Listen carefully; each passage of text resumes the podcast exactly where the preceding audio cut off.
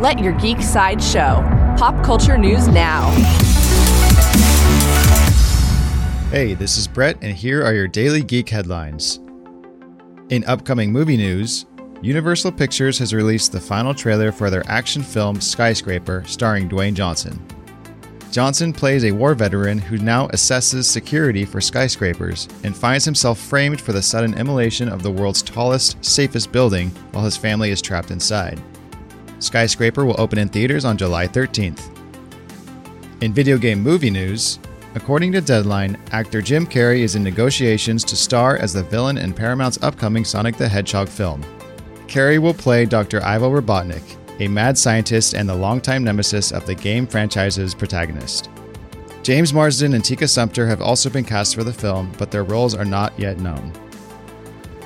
In Men in Black news, actor Kumail Nanjiani has just joined the cast of Sony's upcoming Men in Black reboot film.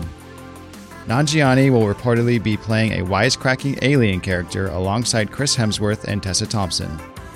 The new Men in Black is currently scheduled to open in theaters on June 14, 2019. In anime news, the official Twitter account for the popular anime My Hero Academia has just announced the premiere date for Season 3.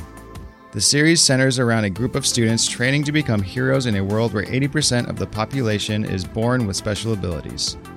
My Hero Academia Season 3 premieres on July 14th. This has been your Daily Geek Headlines Update. For even more ad free pop culture news and content, visit geeksideshow.com. Thank you for listening, and don't forget to let your geek side show.